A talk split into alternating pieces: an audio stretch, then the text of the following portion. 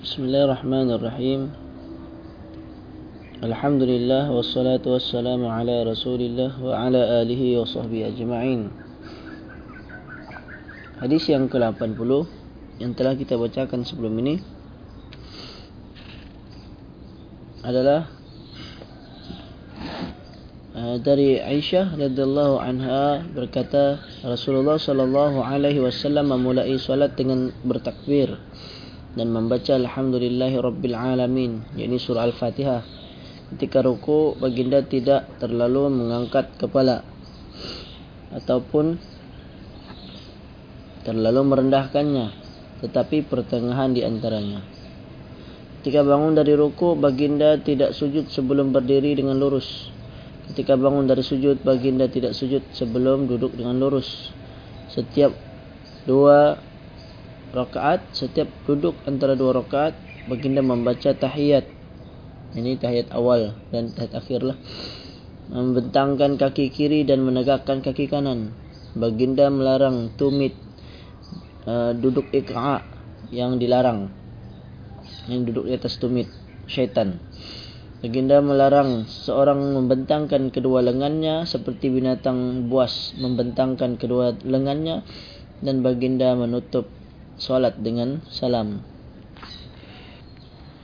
Intisari yang boleh kita ambil daripada hadis ini hukum intisari hukum yang boleh kita ambil daripada hadis ini yang pertama sifat solat Nabi sallallahu alaihi wasallam yang disebutkan Aisyah Inilah yang rutin yang baginda kerjakan kerana ungkapan menggunakan perkataan kana menunjukkan seperti itu.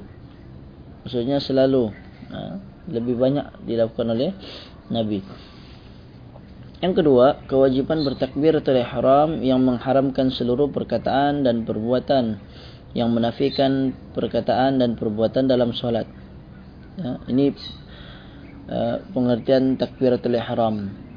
Takbiratul ihram itu takbir yang mengharamkan artinya perbuatan dan percakapan di dalam solat yang sebelumnya tidak diharamkan menjadi haram. Maksudnya selain dari perkataan perbuatan yang dalam solat. Ya contoh bercakap perkataan lain lah. Uh, bukan uh, bukan baca bacaan dalam solat. Itu boleh membatalkan solat. Cakap dengan orang lain ataupun berjalan sana sini yang bukan perbuatan solat maka diharamkan. Jadi suatu namanya takbiratul ihram. Ha, mula saja mengangkat tangan takbir keharamlah dia melakukan melainkan hanya perkataan dan pergerakan solat. Kata-kata takbiratul ihram tidak boleh diganti dengan yang lain untuk memulai solat. Ha, Allahu akbar mesti Allahu akbar tidak boleh uh, subhanallah ataupun la ilaha illallah tidak boleh. Mesti juga dengan Allahu akbar. Kerana itulah yang dicontohkan oleh nabi kita. Kewajiban membaca takbiratul ihram termasuk hal-hal yang bersifat ta'abbudi. Dan ini namanya adalah tauqifi. Ta'abbudi maksudnya uh, berbentuk ibadah. Ha, ta'abud ini kita penghambaan kita kepada Allah. Maksudnya kita mengikut saja apa yang diperintahkan. Dan namanya adalah tauqifi, yakni kita terhenti pada dalil. Ha? Bila ada dalil baru kita buat. Itu arti tauqifi. Kalau tidak ada dalil maka kita tidak buat. Yang ketiga, wajib membaca Al-Fatihah tanpa basmalah manakala basmalah dianjurkan ya disunatkan baca dengan perlahan seperti yang akan dijelaskan uh, pada uh, berikut ini. Maksudnya ada penjelasannya. Membaca al-fatihah tanpa uh, memulakan dengan basmalah. Maksudnya bismillahirrahmanirrahim. Itu wajib hukumnya. Sedangkan bismillahirrahmanirrahim itu khilaf ulama. Adakah wajib dibaca atau tidak? Ya. Berdasarkan hadis riwayat Al-Bukhari ini Al-Bukhari dan Muslim yang dalam hadis ini Nabi memulakan solat selepas takbir kemudian baca alhamdulillah menunjukkan tidak kedengaran bacaan uh, bismillahnya. Ha, cuma ini bersifat khilaf. Ha, ada khilaf di kalangan ulama. Yang keempat, wajibnya rukuk rukuk yang terbaik adalah dalam posisi yang lurus, tidak terlalu mengangkat kepala maupun uh, tidak terlalu merendahkannya. Ini pertengahan. Yang kelima wajib bangun dari rukuk dan wajib i'tidal ketika berdiri dan setelahnya. Ha? Lepas rukuk mesti bangun dari rukuk yakni i'tidal. Ha? Dan hukumnya adalah wajib lah. Ha?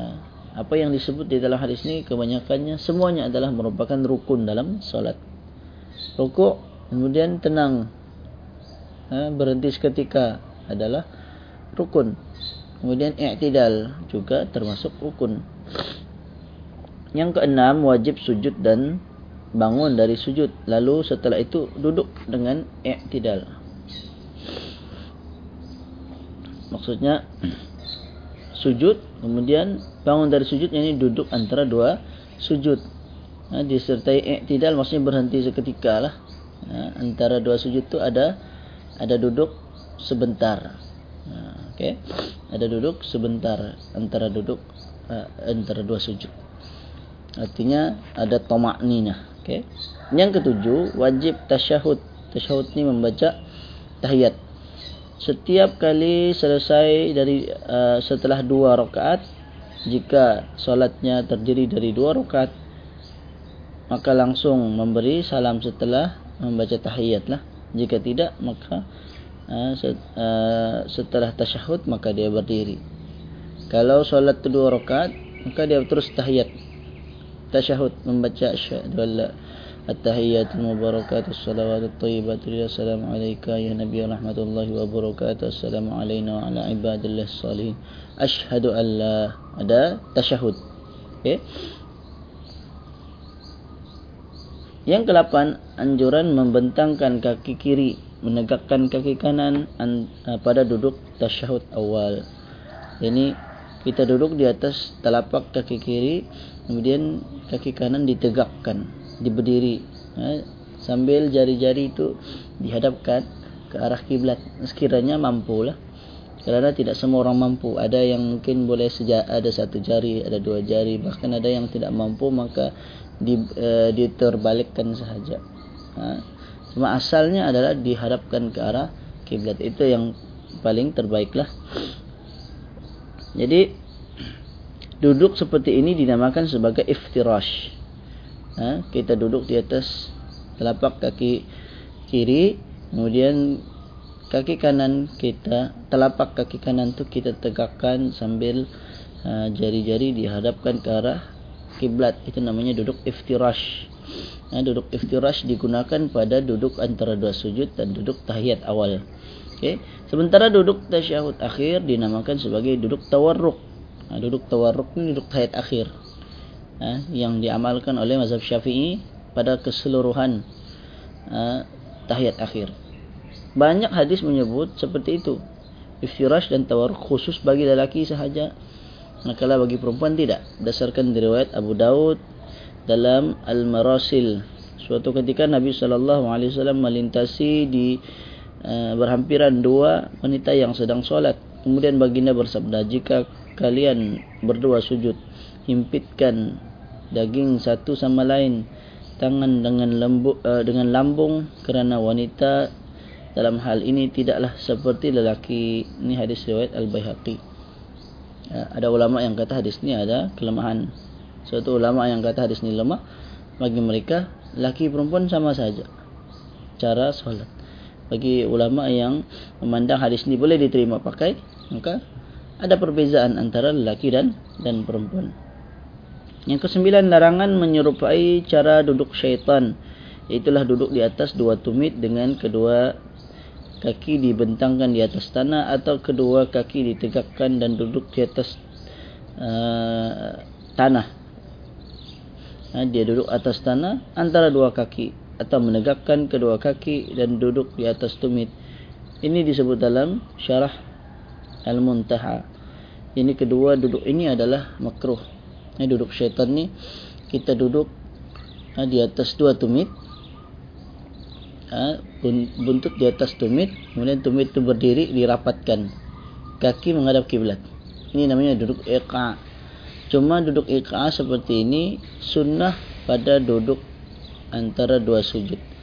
Namun makruh jika dilakukan pada uh, tasyahud. Pada duduk tasyah tasyahud. Okay, ini berdasarkan hadis-hadis yang ada. Manakala yang dilarang pada semua posisi tidak boleh. Uh, maksudnya duduk buntar sujud tidak boleh duduk begitu.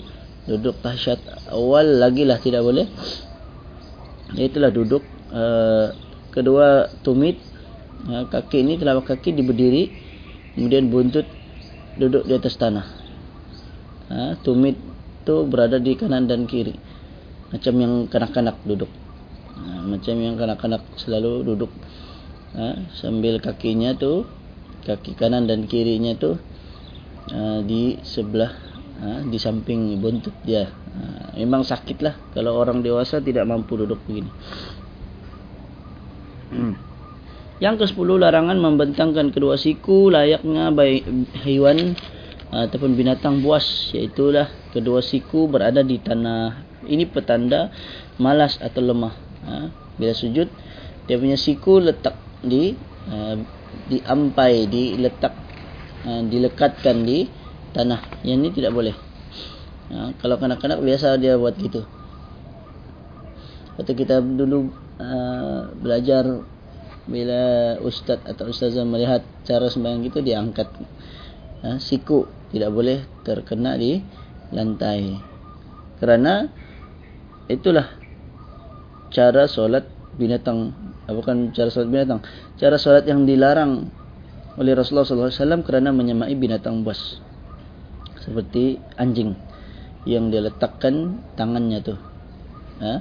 Kemudian terjelir lidah dia. Ha, okey. Maka ini dilarang.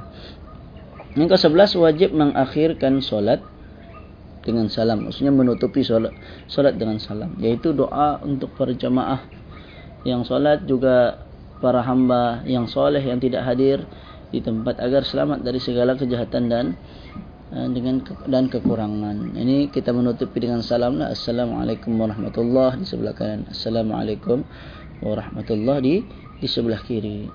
Wallahu alam. Qul qawli hadza wa astaghfirullah al-azim. Waalaikumsalam warahmatullahi wabarakatuh.